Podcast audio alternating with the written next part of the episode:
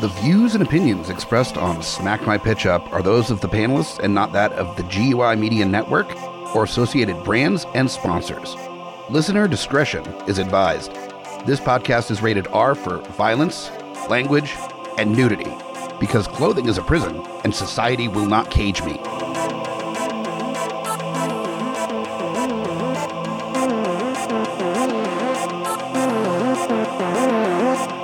A world with too many reboots and remakes, two men will stop at nothing to make it even worse. This is Smack My Pitch Up.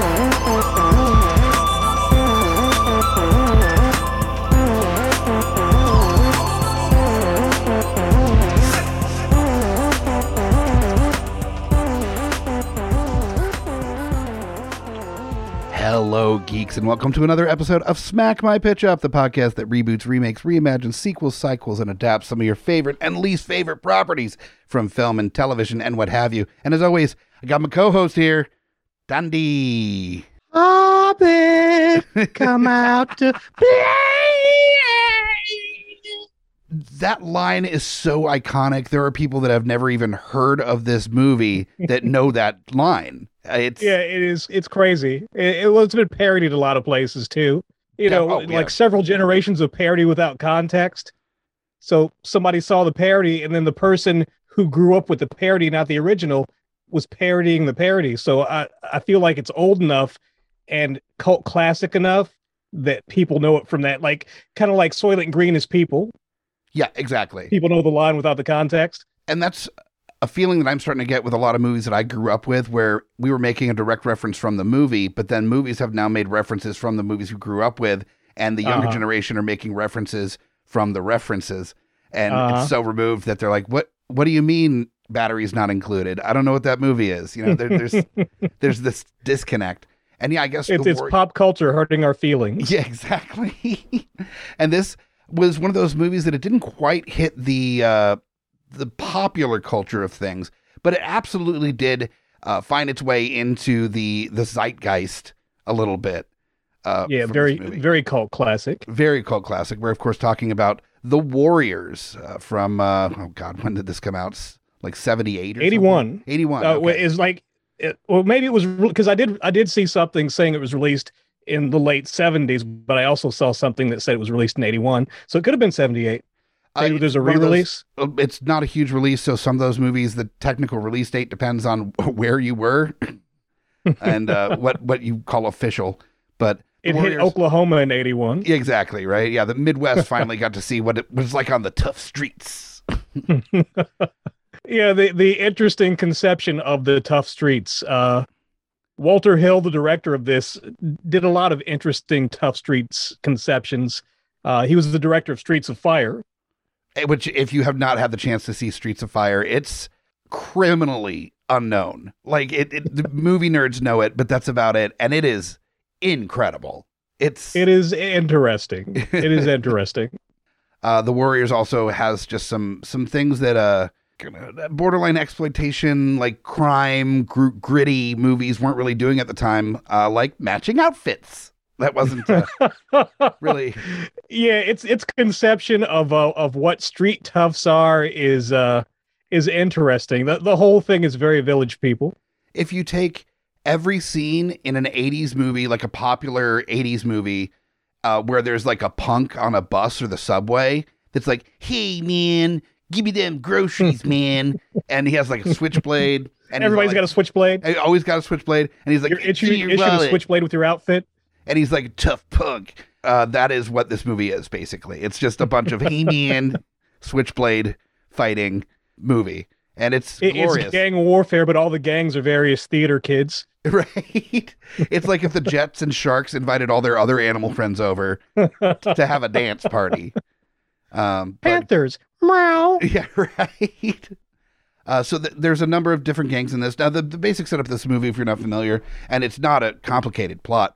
So I would say that even if you haven't seen this, I'd say check it out if you can before this recording. But it's not. There's no heavy twists that happen here that uh that you're gonna be are gonna be ruined for you by No, it, it's it's very straightforward. pretty straightforward. There's all these rival gangs that have been fighting in the streets of New York forever. And there's one gang uh, with one leader who is trying to unite the gangs. They're like, we are more powerful than the cops if we work together. And a lot of these gangs are on board. They're like, you know what? That's fair. Um, as long as we get our cut, we're good. They all meet in what Central Park to have this conversation Yeah, something like that. something like Central Park. Have this conversation. That's uh, the line. Can you dig it? Comes from that moment. It's brilliant. It's it's incredible. It's kind of awesome. Yeah. yeah, and I'm getting like revved up in those scenes whenever I watch it. Like even rewatching it for this episode, I was just like, oh yeah, let's take on the cops. You know, like I was ready. Um, but then yeah, there's there's a, a gang that decides that they're gonna fuck with shit, and they they kill dude. They kill the the the, The, leader, can you dig it guy? the can you get it dig it guy. Yeah, Uh, he has a name. I know he does. Uh, It's not- Cyrus. Cyrus, that's right. The murder immediately gets blamed on the Warriors, which are from Coney Island, which, if you are familiar with New York, is very far away from uh, Central Park. It's on the other side of the city. It's uh That's how you can have a gauntlet. Yeah, exactly. You can't have a gauntlet if it's like the next two stops over that they go. That'd be like the short film version of the Warriors, where they get off like two stops down the subway. They fight like one gang, and that's it. Boring movie. Uh, so yeah, you and there's there are 25 gangs in this movie that are mentioned by name. I did not go through the 25 for the uh, Yeah, it's for it's it's so ridiculous. It is so like I know it's supposed to be gritty and maybe it, it it represents the grim and gritty of the era, but it's so it's a silly ass. It's really a silly ass movie. It's silly. Yes, it's very, very silly.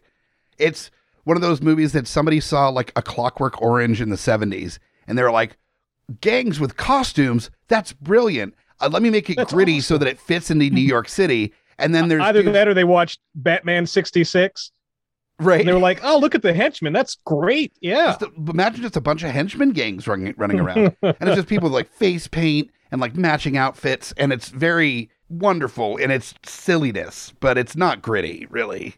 It's got a couple moments, but for the most part, ugh. so the Warriors are on their way to Coney Island. They're trying to make it home where they see it as safety, and in the meantime, uh, the Gramercy Riffs, who are the gang that are kind of organizing all the other gangs, who has Cyrus, who who gets killed, uh, they're they believe that it was the Warriors' fault. There's a DJ that's speaking on the radio, letting people know where the Warriors might be, and there's like a price on their head, and everybody's trying to get the Warriors. Where in reality, the Rogues are the gang that uh, that that killed Cyrus and are responsible for it. The Rogues are trying to kill the Warriors before the Warriors can rat out the Rogues.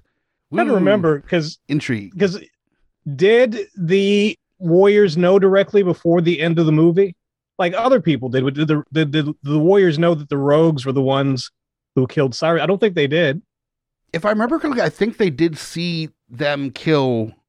Yeah, because they were right next to the Rogues. That's why the Rogues blamed the Warriors, is because the Warriors saw them do it. If I remember. Yeah, but they never mentioned that. They never mentioned that the Rogues are the ones who did it until the end of the movie, where the Rogues show up and they're like, they're like, "Why'd you do it, man?" And in I thought it was perfect- contexted. Yeah, no, it was not mentioned before then. I don't think. But uh, I I, I love the greatest excuse ever. I actually do love this because it's like people just do dumb shit sometimes. He's like, we just we just felt like it. Like it wasn't politically motivated. It wasn't because they disagreed with Cyrus. They were like, we just like doing stuff like that. Yeah, he's he's the I like to do bad things kid. Yeah, great. Yeah, he's he's the kid that likes to burn stuff, and you're like, why are you burning stuff? He was like, because it's fun. And you're like, okay, cool. Yeah, that dude was ridiculous. That actor was ridiculous. he was having so much fun in that role, and uh, I think it's part of the reason why this movie is a classic. But with this, I mean, this is such a irresponsible film to try to remake because of the number of people that are in this. It's such an ensemble piece. Yeah, I hated that. I hated that so much. Uh, So I had- much. I had to take a totally different approach to my normal style of casting, which then also changed kind of my ideas on what to do with this film. So I have two fucking weird choices here uh, for my re- remaking or reima- definitely a reimagining of the Warriors here. Did Uh-huh. you kind of stick to, I don't know, like nice costumes and and grit, or what? is it a '70s period piece, or did you modernize this? Uh, so my film is modernized. It still moves in the same way. Like if the script were beat for beat, it would basically be the same movie, but it's modern and the context of everything is completely different. Okay. Uh, my context is definitely different as well. Uh, I think the the like gangs thing is I don't know how that really translates to 2022 really. I had, try, I had problems with the uh, the whole conception as well. Yeah. Like um, the big thing for me was, and I don't know even what it's like in the modern time, but there was a switchover from, and this was before the Warriors, before the Warriors period of time. There was a switchover from street gangs being uh, just a group that either protected their turf or their neighborhood, and then might have done like stick ups and like petty larceny or whatever, to being the protection arm of the drug trade is what street gangs became. Mhm. Became more organized and more like more martial, basically. Mhm. They're not the same thing. Like the fact that there's only one or maybe two guns in the whole movie, just super odd to me. And the fact that the gangs aren't organized around anything, like gangs are organized around, yeah, turf or territory or whatever, but it's around acquisition in the modern time.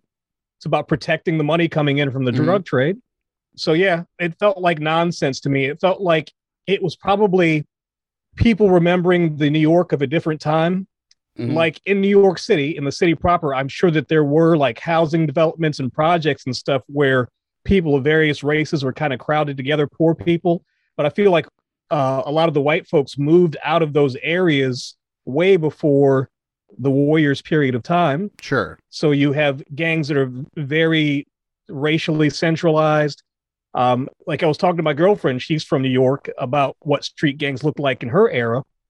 And she's like, no, it was as far as is white people coming together to do a thing gang wise, it was mostly like we hate the other people that live in the other areas. That's Sure. what their gangs came around, Yeah.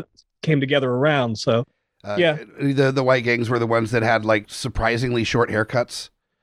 yeah. Uh, yeah, they're like like Italians or skinheads. Yeah, yeah, pretty much. uh, yeah, that, that was kind of a challenge to figure out how to do that. I think I found my lead in is that you don't, I guess gangs, but not like street gangs. I is Uh-huh. that the difference there that I did is uh, I'm sure yes there are still uh, gangs. There are groups of people that commit crime, uh, but it's not Mhm. the same as it was like this movie portrays like it was in the 70s or the 80s.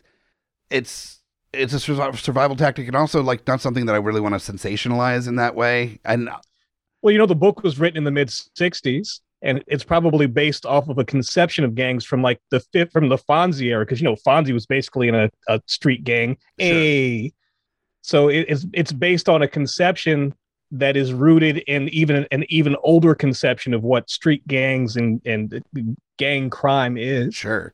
When you're looking at post World War II, there were a lot of uh, soldiers that came back from the war that felt kind of directionless and also had that Mhm. taste of like normal life just didn't really fit into their experience anymore. And so that's when the birth of like biker culture really Bikers, started. yeah. And you're seeing a lot of people like um, picking up all their what they have and going on the road and uh, joining other bikers and getting by through yeah drug trade was a big part of it. Um arms dealing was a big part of it. And uh that fed into gangs in general to have some sort of like affiliation. Uh but Uh-huh. yeah that that was by the 70s and 80s that level of like having a brand uh got to at best having like a common color that was like to represent who you affiliate with. But besides that it was not some you know stenciling logos on backs of jackets and shit like that was not Unless you were a Hell's Angel, but by then it was like an incorporated brand. Sure. The Hells Angels? uh, by the 70s, the Hells Angels were literally, but literally did security for a Rolling Stones concert. So, like, that's, uh, it's a different animal. Uh, not to say that they, there weren't still, uh, and still are some things probably going on in that realm that are, uh, not, not exactly above board, but oh they controlled the meth trade back then um but yeah they, i mean they, the the guys in the gang got older it became no longer just a street gang you got to make practical decisions for your thug family Yeah, exactly.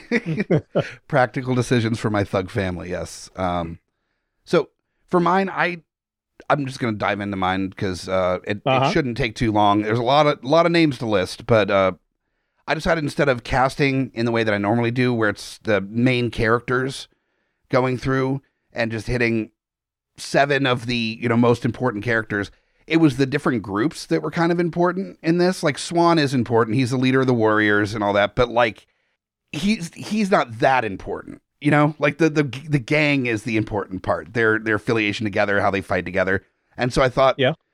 how can I incorporate uh, groups of people that I we know that are familiar with one another in a way that they're the different gangs? And then I started thinking about Anchorman uh, and the famous uh, Anchorman fight between all the different news channels. And I'm like, there's something there. brilliant. There's something there. Uh, and so I decided that the the So story. you're bringing in swinging Will Smith too. Yeah, exactly. Right. He's mysteriously absent from this adaptation.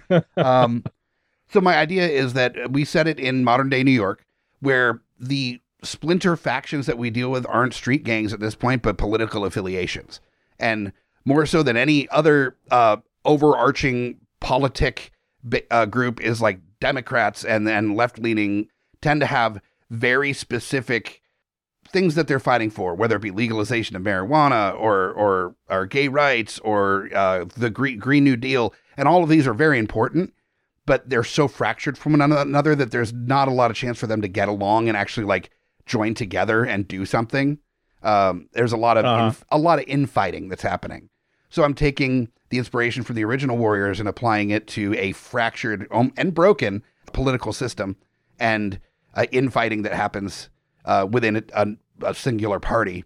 And uh, so these are all different groups that um, are supporting different like lobbies that are fighting in, in New York City. There's a big protest happening uh, to fight against like an oncoming war that should be happening, you know, that we're about to go into, and whether or not to go into war, and whether or not uh, to to take money out of certain budgets, and lobbyists are going crazy, and it's kind of like Se- Seattle uh, back when the WTO was doing stuff, and there was like oh yeah, with the uh, the the no go zone or whatever. Yeah, so it's got that kind of energy going on for it, and it's just these like politicos. It's lobbyists. It's uh, it's politically motivated people, reporters that are all kind of part of these different groups.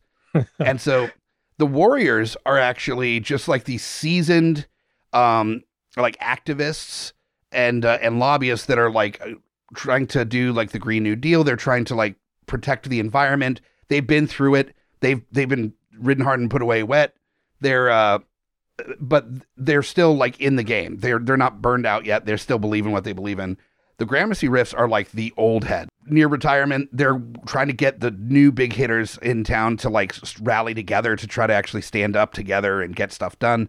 Uh, Uh, the Rogues are just the like, I would say Wall Street bro type uh, lobby contingency uh huh. that yeah just very kind of wolf of wall street uh you know just like really uh alpha male energy you know toxic male kind of vibe to them then there's the turnbull acs which the only thing that they had going for them in the original i think was was the bus, right? they, yeah they were like bald The slow moving bus. the slow moving bus of bald dudes i think was the only thing um so sure we'll just make them we'll make them all balding but prematurely balding not like shaved head balding but like horseshoe balding Yeah, like me. Yeah. yeah yeah.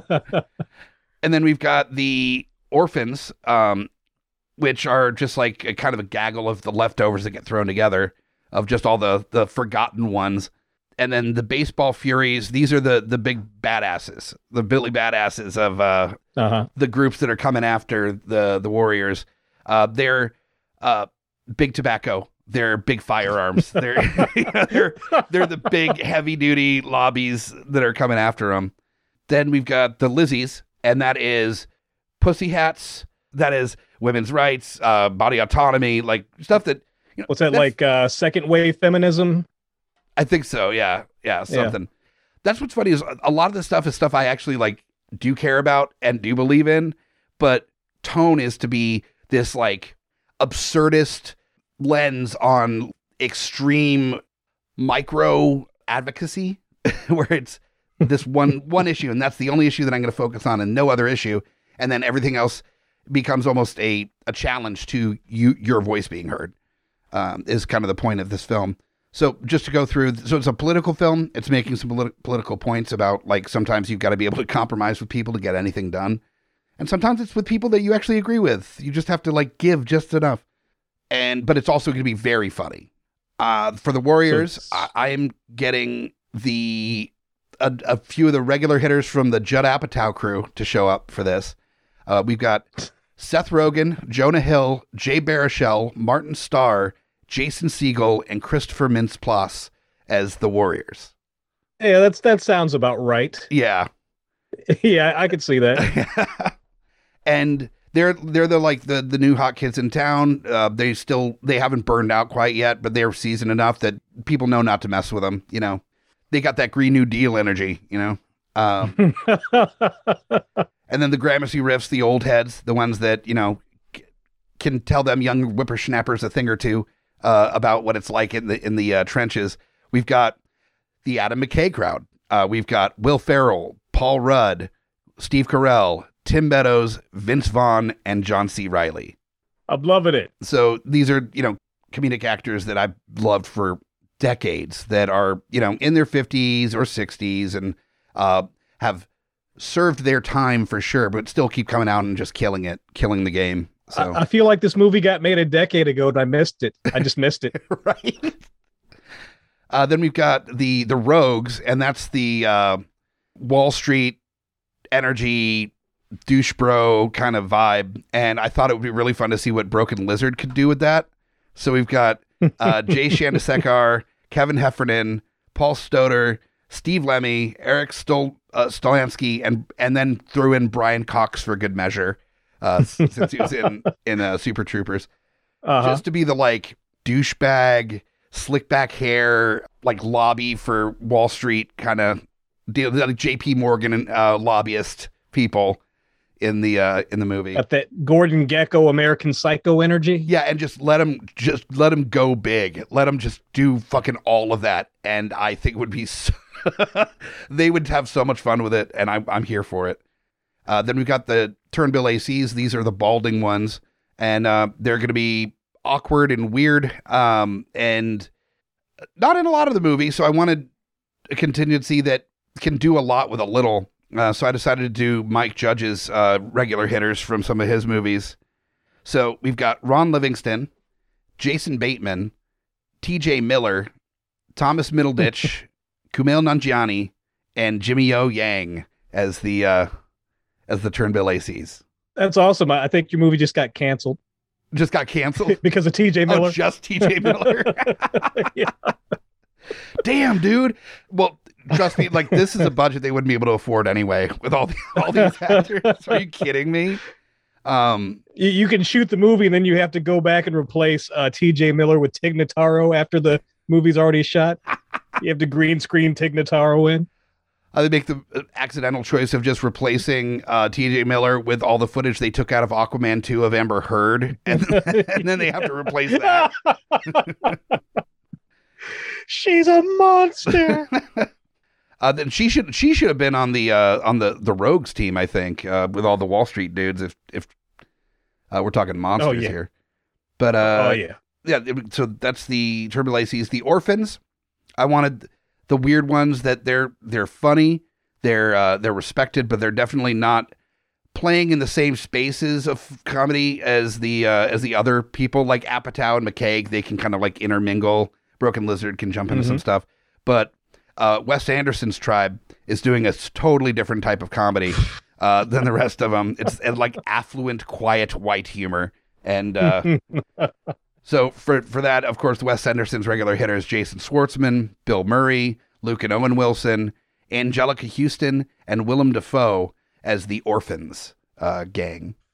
the geriatric orphans. The geriatric orphans. We're looking for mummies and daddies. I just want to see like Bill Murray sitting there, just like eating a bag of popcorn, and then Jason Schwartzman just like, "Uh, "We just need to be taken seriously," and everyone's like, "You're not. You're not. I'm sorry."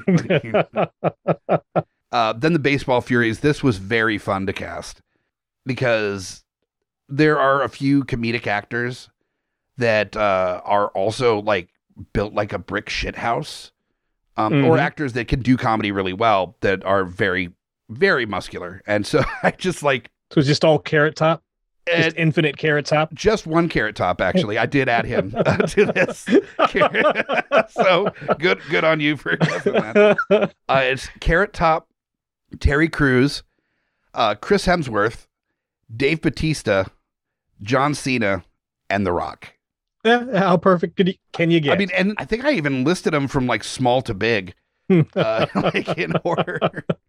yeah, I think it would be just really funny that they've got that like badass energy where they're just they're coming after him with baseball bats and they've got their faces half painted and they're coming after the uh the warriors uh during this whole like standoff thing that's happening. Yeah, it's just the the biggest action stars that and Carrot Top that you could hope for.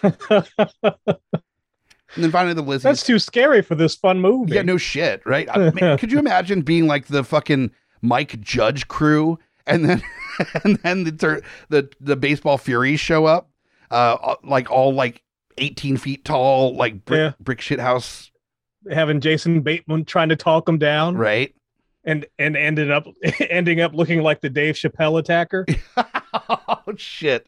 Like he comes off as condescending, even when he doesn't intend to be. So Yeah. yeah, that's not Well, that's his bag. That's his uh, his acting bag. That's not his niche. your your uh your group's bard. Uh, that's not who you send out to negotiate. Uh, finally, we got the Lizzies, and so I just I picked some like amazing uh, comedic actresses to be in the Lizzie's gang. Uh, so of course Tina Fey and Amy Poehler are in there. That seemed like a, a no brainer. We also got Kristen Wiig, Rashida Jones, Leslie Jones, and Kristen Schaal. And Nice. I think for even as small a role as the Lizzie's role is, that powder keg of funny would probably be the scene stealer in a fucking half against all these other ones that are like trying to individually smirk at the screen. Those ladies would just fucking blow it out of the park. I think. Um, Yeah. Uh, this because this is really interesting. Are you imagining this as a series of comedic encounters with each one individually, or does the overarching plot have them all come together and be like um, part of the whole story? um, I was thinking that the barest of chances of this being made, uh, having individual encounters is a better choice because there's a lot of favors that can be called in for this kind of movie that people would be like, okay, so it's only like four days of shooting. Yeah, I can I can block off four days to come in there and just do like Mm-hmm. you know a 10 minute scene and then call it a day uh, and you've got enough people that it, i mean imagine two hours of this i mean if this was all on the screen at the same time for even a, a 10 minute portion of this movie it's too much it's too many fucking people. It's it's Eh, the most expensive movie ever made with no CGI. exactly. So individual individual experiences a little bit of overlap just like in the original movie that i think it's what the orphans and the lizzies i think in are around each other at the same time. There's some back and forth. Of course the gramercy riffs and the rogues and the warriors are all there at the same time. So there's some of that but Mhm. um also just seeing like broken lizard the adam mckay crowd and the judd apatow crowd all on the screen at the same time just doing their thing would be fucking amazing oh, definitely. it would be interesting to kind of play up what was so funny about the Anchorman fight scene. Who uh, Adam McKay is the director. That seemed like a no brainer. It's political. It's funny. Um, he did Anchorman as well, and you play up the political angle. You play up the the silliness that was in the Anchorman fight scene, but then with these little individual dips in between the fights where you have these actors being able to just have their like spotlight moment where they just do like a riff, they do a thing, they have like a smaller, not group ensemble moment, and just let them cut, fucking fly. And I think you're gonna get some magic out of it. Um, you're gonna have some actors for sure that are like worth way more than they're getting on screen, where they're on there and they have like one line and that's it. And the joke is that they're there and they have one line. Yeah. So Yeah, but but with uh, with an Adam McKay movie where I think he does a lot of even though it's scripted, letting people just do their thing, and so people are, that are very experienced as actors tend to bring out their natural charm if they know they make their money their money off of doing their natural charm thing. So, yeah, I think that would work out. And also extraordinarily well. you're getting these improvisational actors. They're all good at improvising on set, and you get them to face each other in like a standoff fight. Uh, so they're going to be doing that same thing with their wit as well, and just bringing like just trying to outdo each other with the most ridiculous shit you can think of. Um, so I I could see this being just like almost too funny. uh, With the just like there wouldn't be the breaks that you need in between laughter because everybody's just Uh-huh. like going full speed ahead with this. So I don't know. Too I- many big guns trying to outshoot each other. exactly. Yeah. So I, I kind of want to see what that looks like. And it might be a train wreck, but fuck, it will be a fun train wreck. yeah. So so it's it's basically the Warriors plot, but in, instead of like gangs fighting over who killed the uh, the Cyrus that was bringing all the gangs together, it was a uh, you know a politician that was shot, and it being blamed on the Warriors contingency of like Green New Deal Mhm. people and uh, them trying to get away while other people are trying to use them getting caught as like an angle for their own advocacy that they're doing. So they're everybody's trying to, and of course, instead of the radio DJ person, it's a it's a fucking like Alex Jones live streamer type that's out there just trying to like chase him down on live TV. So, and you can even have yeah, that, that would. as J.K. Simmons. Uh, and he can do basically the same thing he's doing in the Spider-Man universe right now. Uh, Yeah, that's who came to mind immediately.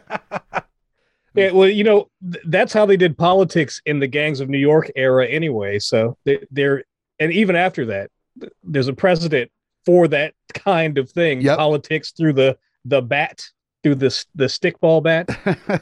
and there's still some The countries that do that. So Oh yeah, yeah.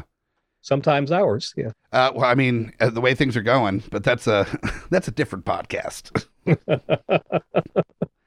uh, so yeah, that's my my fucking train wreck of a uh, comedy take on the Warriors. What do you got for yours? All right. So, like I said, I I really had some trouble uh, latching onto this, and it was the whole gang thing just didn't work for me. So I uh, I kind of called an audible, and uh, you know, if you've never listened to our podcast before, we do some mashups as part of the uh, the format. So I just I just decided to start with the mashup. Okay. Basically, my movie is a sequel to the Purge movies. It's uh, okay. the Purge, the Warriors.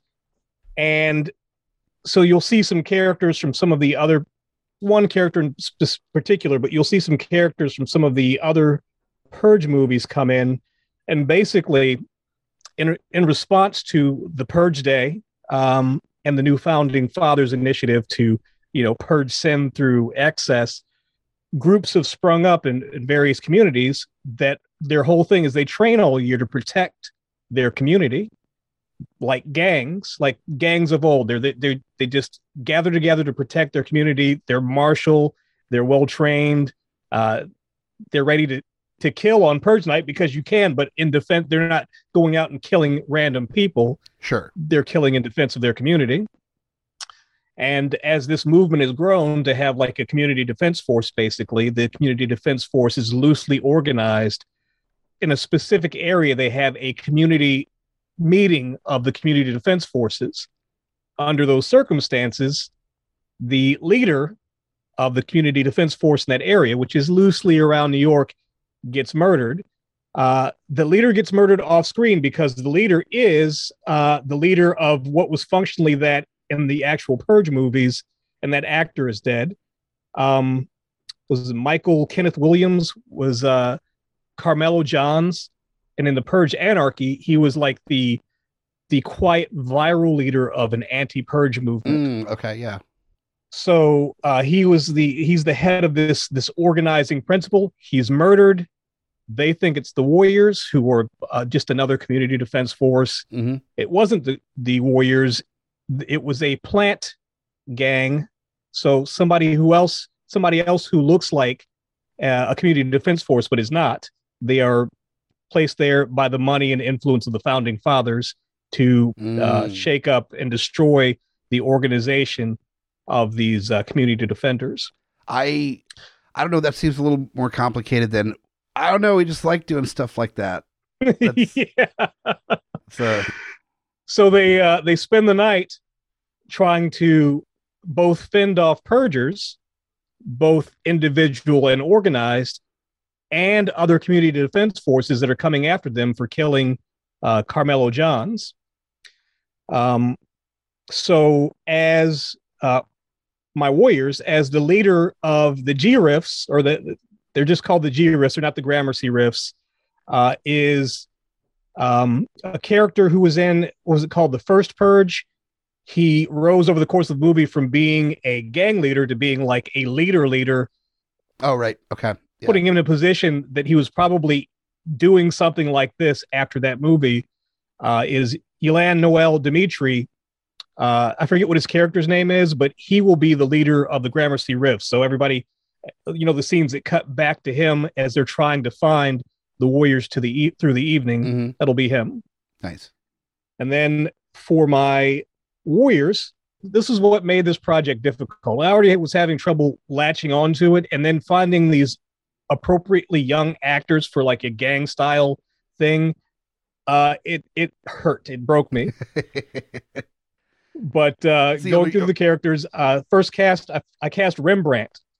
Uh, Rembrandt is significant to me in the original Warriors movies because the actor that played Rembrandt is one of the two actors that I actually recognize from that movie. Uh, and he played one of the members of the Bloodhound Gang on 321 Contact. really? Like, yeah, he was one of the members of the Bloodhound Gang. So PBS guy, uh, very gay. Unfortunately, died of AIDS in like '86. Oh, So he, he was taken way too soon. But uh, as Rembrandt, we have Jaden Smith. So he's the tagger guy, Jaden Smith. As Vermin, who was a significant character, he didn't do a specific thing. He was just around for the the full movie. Mhm. Uh, we have from Cobra Kai, uh, he plays Robbie, is Tanner Buchanan. okay. Yeah. Uh, as Ajax, who is the rapist dude who got off really easy in the Warriors. Like when the police came and got him, I was like, wow, you got off really easy because you could have easily been murdered by anybody in this Yep. entire movie, including your own guys, and nobody would have batted an eyelash. Um, and actually, James Remar, I believe, is the actor who played him, and it, that's the only other actor I recognized in the Warriors. Um, he's played a bunch of stuff. He was like Raiden 2 and um, Mortal Kombat Annihilation. Oh wow. I think I blocked all of that movie out of my brain at this point. He was the uh, he was the Alfred like character in uh, the Black Lightning on the Black Lightning TV show. He's he's been in a bunch of stuff throughout his career. But uh, as Ajax, I have Cameron Monaghan. Now you probably don't know that name because I only recognize him from one thing, but he was basically the Joker on Gotham. He Oh, played okay. a character called Jeremiah, and then later on he played Jeremiah's t- twin brother after Jeremiah was murdered, and they're both basically proto Jokers. Yep. So he's Ajax. As Swan, I have uh, somebody a little bit more famous. Uh, One Direction's Harry Styles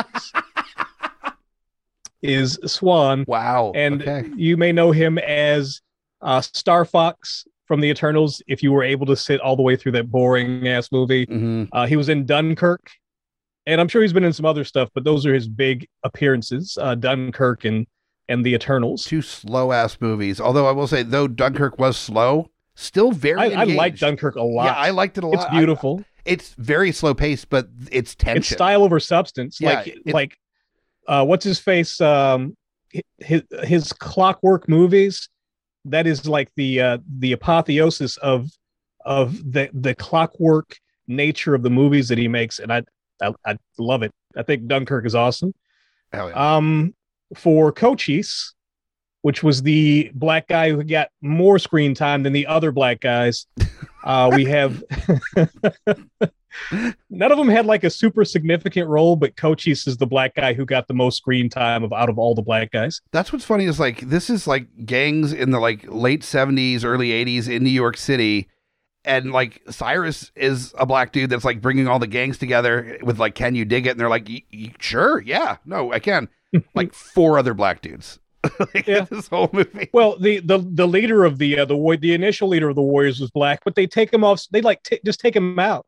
They take him out, and he's taken out off screen. Yeah, like you're like this guy is significant.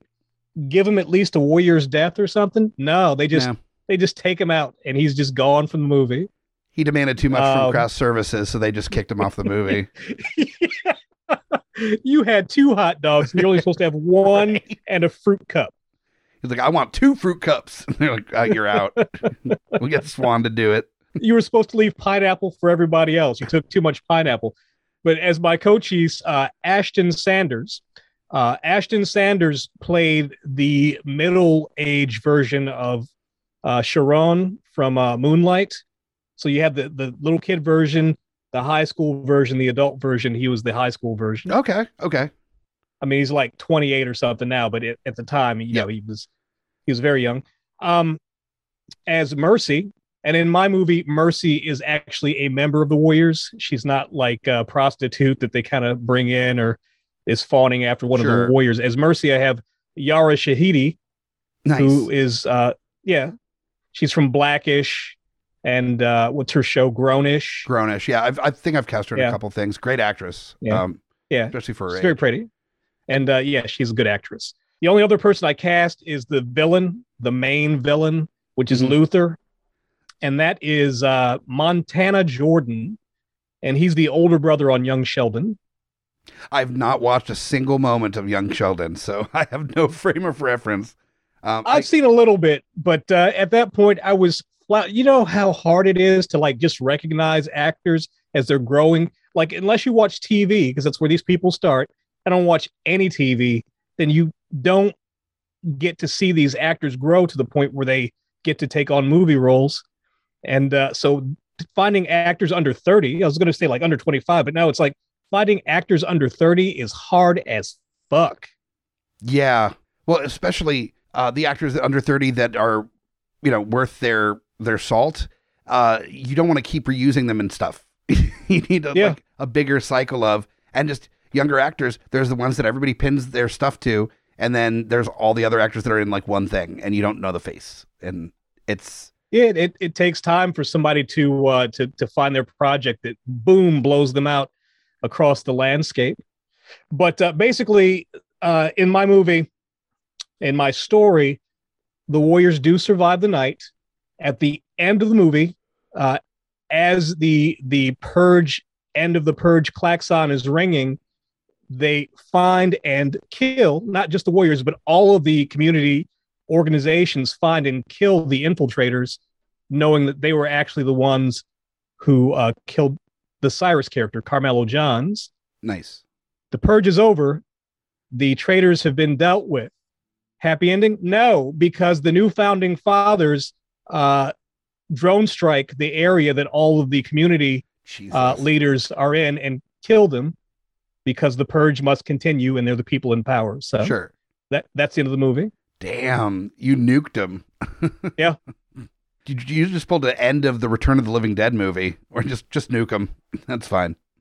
so I've got this thing where it, and it's it's not healthy, but I feel like just uh, a sad ending or an unhappy ending is more satisfying because it feels more genuine. I get that. So you notice with a lot of my movies, they they all end like, oh, we're gonna have a great time. Everything's oh no, oh no, now that's that's bad. Everything's bad It's like there are as it should be. there are two different types of people, and there's a different ending to the movie Brazil for each one of them. there's the the happy ending and the definitely not happy ending. So Yeah. awesome. I dig that. I disappointed in myself on the fact that I didn't think of the purge at all when coming up with concepts for this because that's such a that's such a obvious uh turn, you know, that you could yeah it's a, it's a good modern fit in my mind but like i said i was just i was having trouble wrapping my mind around this this ancient concept of what street gangs are and it, it just made it hard to it made it hard to do this for me i'm like if we make a warriors movie about street gangs i don't know what street gangs look like in 2022 uh, like I, they, they sell drugs and make money but i don't even know what the culture looks like that surrounds that because i don't listen to the kids music you know, I, I've seen some of their rappers. They don't look tough, but I'm sure that anybody can be tough with a gun. And yeah, so I don't know. we are not of the age to be able to write like really affecting uh, stories about like gang violence in America in 2022. Like we're Yeah, we yeah we don't have that. Uh, we could maybe make a movie about gang violence in the 90s as it translates to 2022 and then it'd be all wrong and people would come and see it and be like what are you talking about That- old man It would be funny because basically of like they did with the warriors yeah how to out of touch it is uh, would be pretty Yeah. fucking funny um okay so we've got our real takes out of uh out of the way here. I think both are really interesting um plays on the warriors. And also further proof that like this was a hard one to adapt. It is. Truly it's, it's a one. very period specific movie. Hmm and so yeah try to put that in a modern light. Either that or you're doing it as a period piece that takes place in like late 70s early 80s and in which case what are you doing to uh im- improve the story? Like what are you what are you doing if you're making it a period piece? Is there something else that wasn't said this is a pretty simple film it, it wasn't trying Yeah. to say a lot it was uh yeah if you make it a period movie it's the warriors yeah exactly so uh, do you really i don't want to say it's a perfect movie but it does what it does very effectively Yeah, and I don't think it needs to be remade to be the same kind of movie. It would need to ha- say something else. So my remix definitely says something else, and that's the next part that we're going into is our remix. remix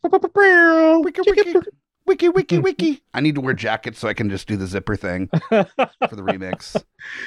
we'll remember that for next time Yeah, I'm sure that will only be a help. Uh, to or some corduroy so you can wipe your sleeves together and you know, I used to do that when I wore corduroy back in my youth.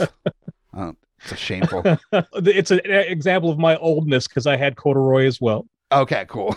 I think it's a it's a place and time. So my remix, uh, we are going to the land of fantasy a little bit, and I wanted to imagine what happens when you take the premise of the Warriors and you don't do a whole lot of difference to it, but you make it in a more uh, post-apocalyptic dystopian environment. And let's say if you were to uh, look at as a blueprint on how to do this movie, uh, Beyond Thunderdome, that there's just these little boroughs in New York that are controlled by powerful uh, divas that are uh, maintaining different boroughs of New York, and they're fighting amongst one another until one diva stands up above all of them and says, "We can work together, and we'll have more power."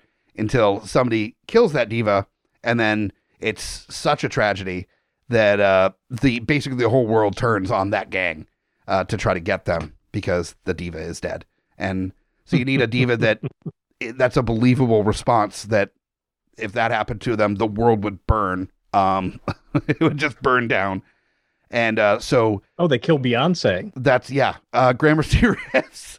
uh, uh, uh, Cyrus in this version of of this uh, film is uh, Beyonce because I mean Really? I was thinking of doing like a classic diva, like a Diana Ross or a Madonna or something, but I wanted it to stay relatively modern um, with the characters.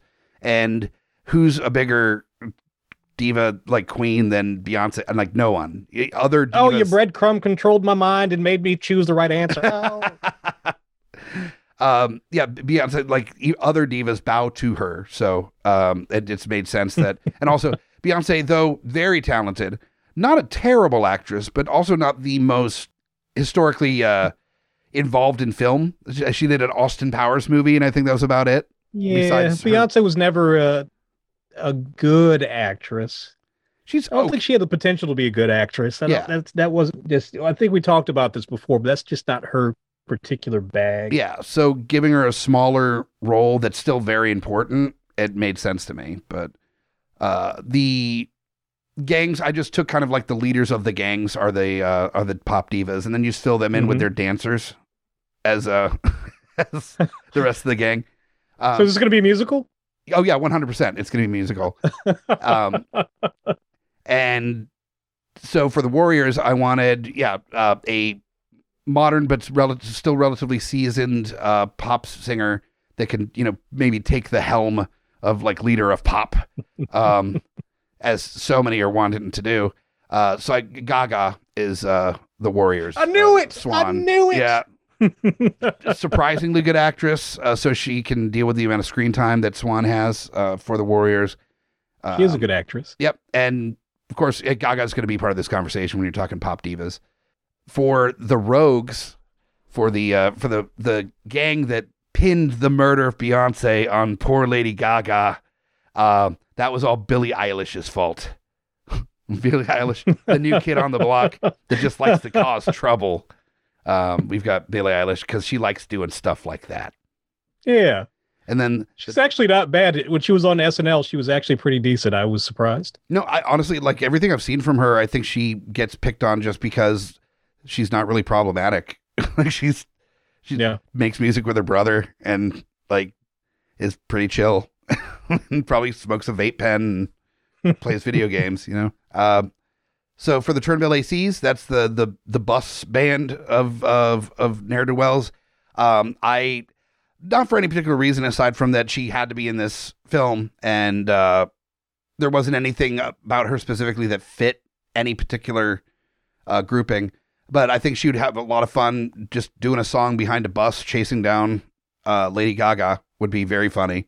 Um, Lizzo is the leader. You know what's funny? Like I'm saying these in my head as you're going through the situations, and I'd pick that one too. That is. See, what that means is this is meant to be made. This uh, this film, this pop diva post-apocalyptic warriors remake, uh, needs to be made. Then we've got the the orphans. Uh, you want somebody that's a little bit tragic, that is going to feel like you know, leaning against a window while it's raining, kind of vibe to it, uh, as as the orphan. So of course I had to go with Adele for that one. Oh yeah. Yeah, Oh yeah. yeah, yeah, yeah, yeah. And then uh, to counter that, the baseball furies, you, you got aggro, you got some fucking edge, um, you know, a force to be reckoned with. So Rihanna is uh, the leader of the baseball furies. Oh, she does have that energy. She does. She, had, well, when you s- sing songs about whips and chains exciting you, uh, you should probably have a little bit of that aggro edge.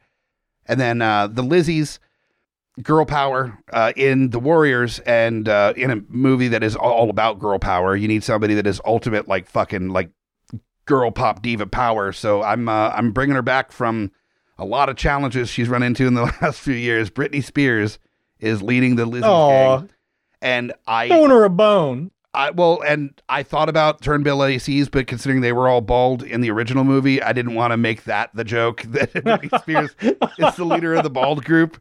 Would be just a little too insensitive. So uh, the Lizzies made made plenty of sense too. So yeah, Britney Spears, uh, welcome. You are clearly, if you're talking about iconic pop divas, Britney Spears is absolutely part of the conversation. So trying to remember. Uh, Britney Spears has actually acted in stuff. I think. I think she was on a few things in her era. She was in a movie called Crossroads, where uh, she did a karaoke cover of "I Love Rock and Roll" in the movie.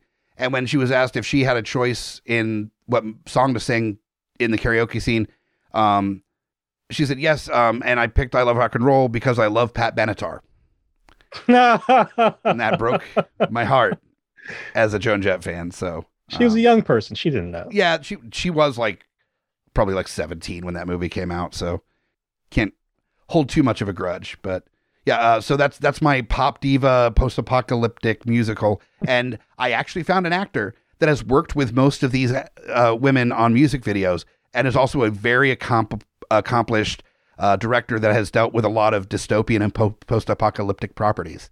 So talk about a perfect fucking match.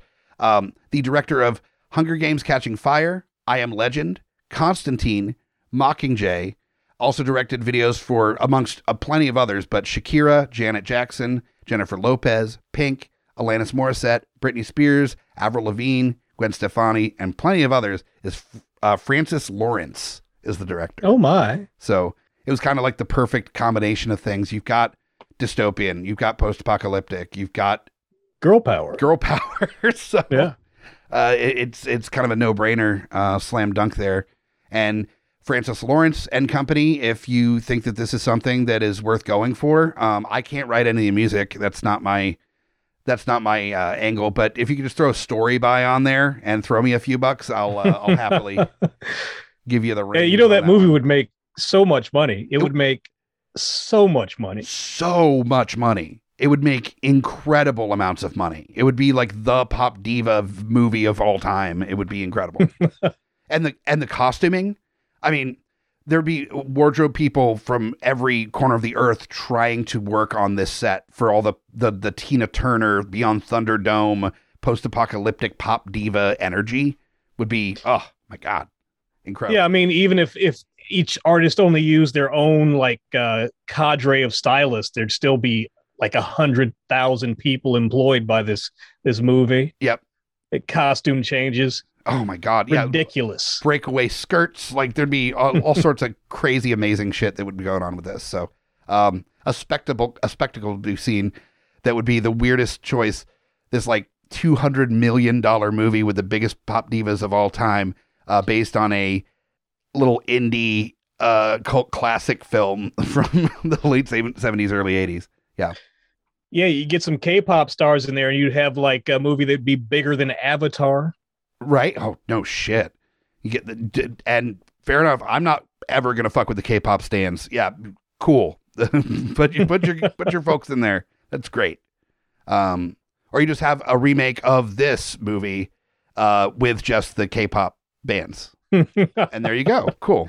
Yeah. Everybody's happy.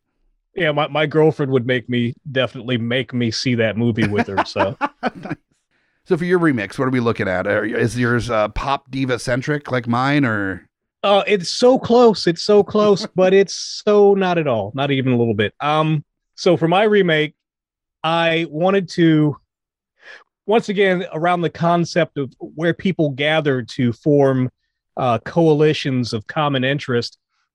My movie is it's about gamers okay? a- and a third of the movie takes place in the real world, and and two thirds of the movie takes place in the game.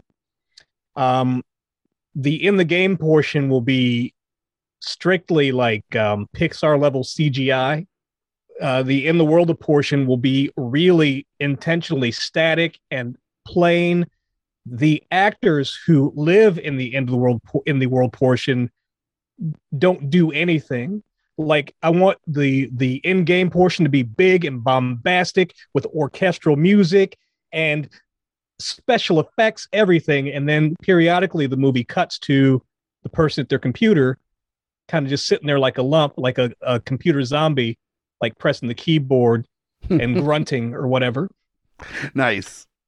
so it's kind of a, an irreverent gamer comedy Sure. like in the vein of Free Guy, but it's it's more crass, it's meaner in how it makes fun of the people in the real world. But I want I want the the game portion to be like ridiculous in how serious it takes itself. It I want it to take itself so seriously that that's funny, that it's taking itself Yeah. like it thinks it's so important. I want that to be the funny part of the game portion.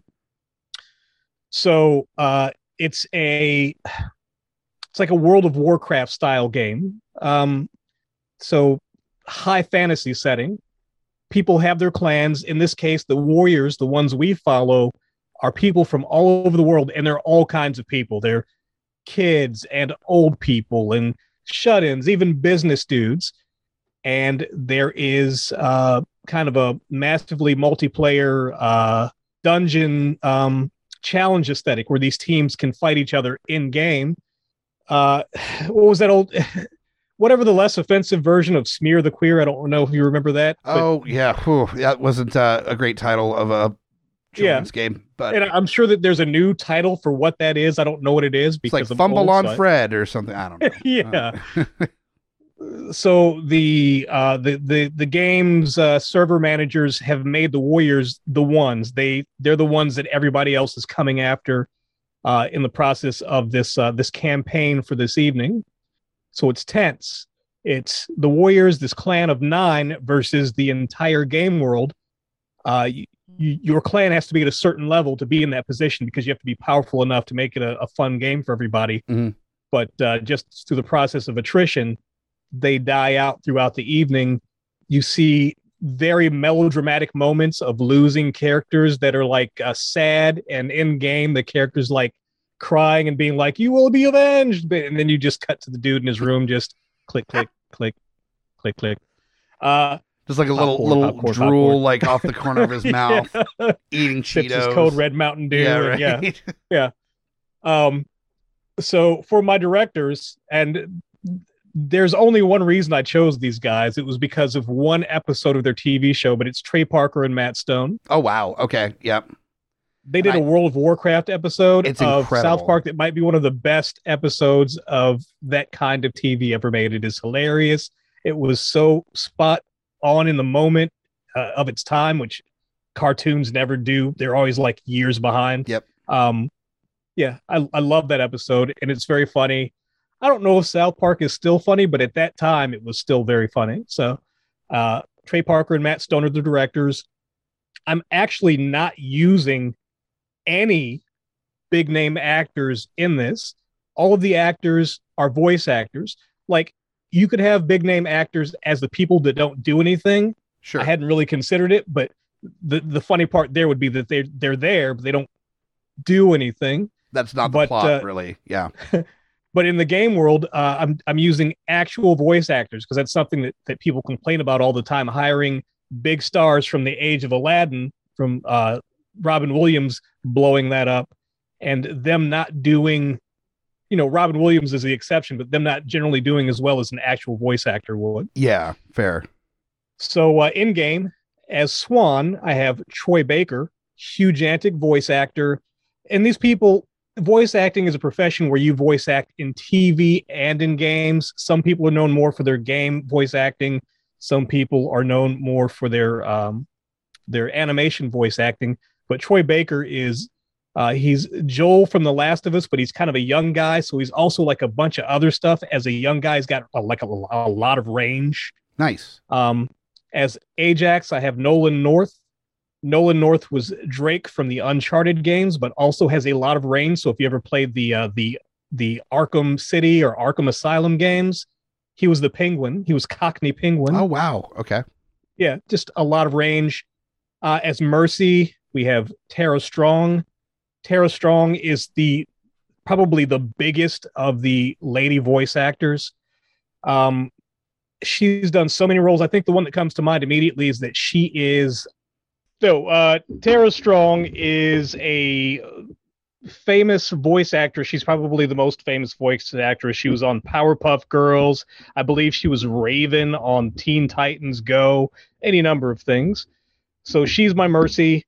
But yeah, just a bunch of voice actors um, providing actual voices. As Luther, we have Patrick Seitz, who is like an anime villain guy. His his, his career is voicing anime villains. Nice. Uh, and as Cyrus, I wanted to get this in specifically. We have Kevin Michael Richardson, and Kevin Michael Richardson is like the default black guy on like um, uh, lots of stuff. Anytime you hear a deep voiced black guy in kids animation, it's Kevin Michael Richardson. Nice. He's uh, Steve's high school principal on American Dad. okay. That, that's that's Kevin Michael Richardson. Nice. So my concept is is around those two. It's it's around the CGI game world, which is most of the movie. The people at home just just being video game zombies. The night ends. Climactic battle celebration. Most of the warriors have survived the night. There's tears and drinking, and much praise is given. And then we just have a montage of people signing out of their computers and just kind of sitting there with their Mountain Dew and Cheetos and uh and the movie just ends with these people like looking at this blank computer screen. Damn. So yeah, you do like a uh, a sad ending for sure. nice. But I, I like that point that's coming across is that yeah, like all this jubilation, all this excitement, this you know amazing thing that occurred, but in the end of the day, that's just a video game.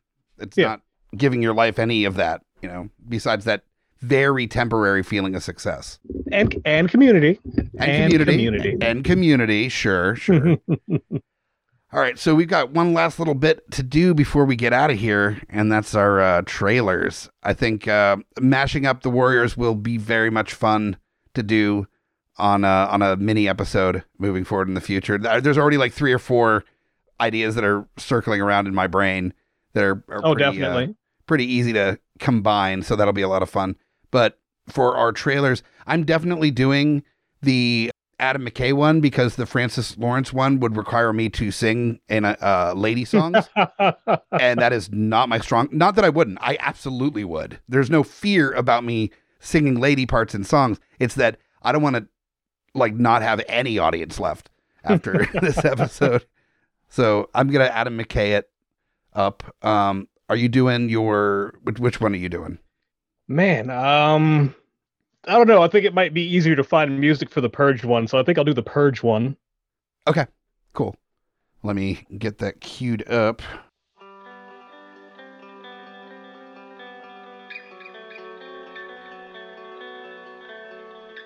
From the director that brought you Don't Look Up, The Other Guys, Vice, and Anchorman, comes a story of the fight that it takes to find togetherness.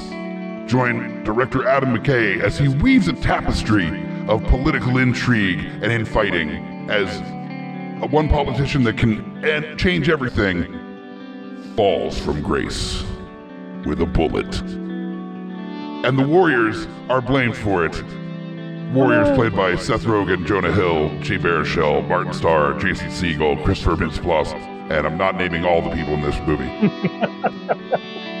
They're played by the Rogues, played by Broken Lizard, and everyone involved with Broken Lizard. Uh, they have to make their way to Coney Island, where their offices are, are held, before the streaming universe uh, finds a way at an angle to make them look even worse. This summer, political intrigue and the comedy elite join forces in Adam McKay's Warriors. Take my money. right. Gonna slick back my hair for that screening. Wear a pinstripe shirt with a white collar, and yeah, the whole nine yards.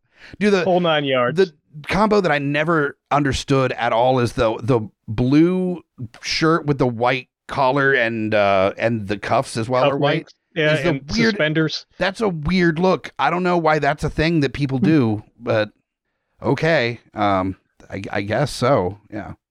So- Universal sign that you know I have money and probably that I'm old. Yeah, definitely because if you rock that look, there's no youths out there wearing the blue shirt with the white collar. All right. So you are doing you're doing the purge one, right? I am doing the Purge one. I don't if I didn't mention it in the show because I don't remember if I did. My director is James DeMonaco, who directed the Purge trilogy and almost nothing else. So yeah, Nice. putting that out there. Excellent. Cool. Well, I am ready when you are. Let's do it. Cool. Here we go. America's the body. The new founding fathers are the infection. And the cure is the warriors. In the fight against the purge, the warriors and other community groups have come together to protect Americans from the purgers and the philosophies of the new founding fathers. But in a terrible turn of events, the organizer of the community protection groups has been murdered and it's up to the Warriors to defend their name from the accusation of crime. Director James DeMonaco's The Purge, The Warriors. As Jaden Smith as Rembrandt because he can't fight. Tanner Buchanan, Cameron Monaghan, Harry Star Fox Styles, Ashton Sanders, and Yara Shahidi set out to defend their name from the violence of the Purge and the violence of their brothers in arms. Will they survive the night? In James DeMonaco's The Purge, The Warriors. Coming this summer. Yay! that is a kind of a no-brainer combo. I, I love that. That's great. Ooh, I struggled with that one. Ooh, yeah, this is definitely this was a uh, knockdown drag out uh, battle for a remake and reimagining on this episode. But I think considering the circumstances, we pretty did a pretty decent job. I mean, this is one of those like almost unadaptable, like or unmodernizable movies uh, without it coming off as like either completely tone deaf or uh, or yeah, old dudes writing stuff that they don't have any understanding of. So, well, Yeah, I guess fully agree. No, yeah. I came into this thinking I got nothing, and I, I'm actually very satisfied with the uh, the outcome. that's kind of the fun on these episodes is when it's like, fuck, I don't know. Let's throw it at the stuff at the wall, see what sticks. And uh, we we saw some uh, Warriors reimagining stick on this episode. So if you like this one, if you liked other episodes of Smack My Pitch Up. Make sure to rate, review, subscribe anywhere you can do that. Uh, follow the other shows on the Geeks Under the Influence Network at GUIPodcast.com. Uh, join Tommy. And hit us up on the Smack My Pitch Up Twitter account. Yeah, I, I unfortunately for uh, everybody's health and well-being, I turned over the reins. Well, not over the reins, but I handed some of the reins over to Tandy for our uh, Twitter account. So Engage us. engage us, yes, and uh, also, Tandy, you have a other podcast that you do that people Yes, should check out. My handle is Jonathan Blade. I actually just released an episode this week. Uh, this week's conversation is tech. Not really a conversation, it's just me bebopping and scatting about tech, but it's very interesting to me. So hit me up, check me out. Excellent, My handle is Jonathan Blade. sweet. So make sure to rate and review and subscribe to that one as well. And we'll find you next time for another episode of Smack My Pitch Up. Thank you so much for sticking around. Uh, we'll find you next time. And uh, you, you, you came out to play with smacks of pitches. Listeners, come out to get smacked!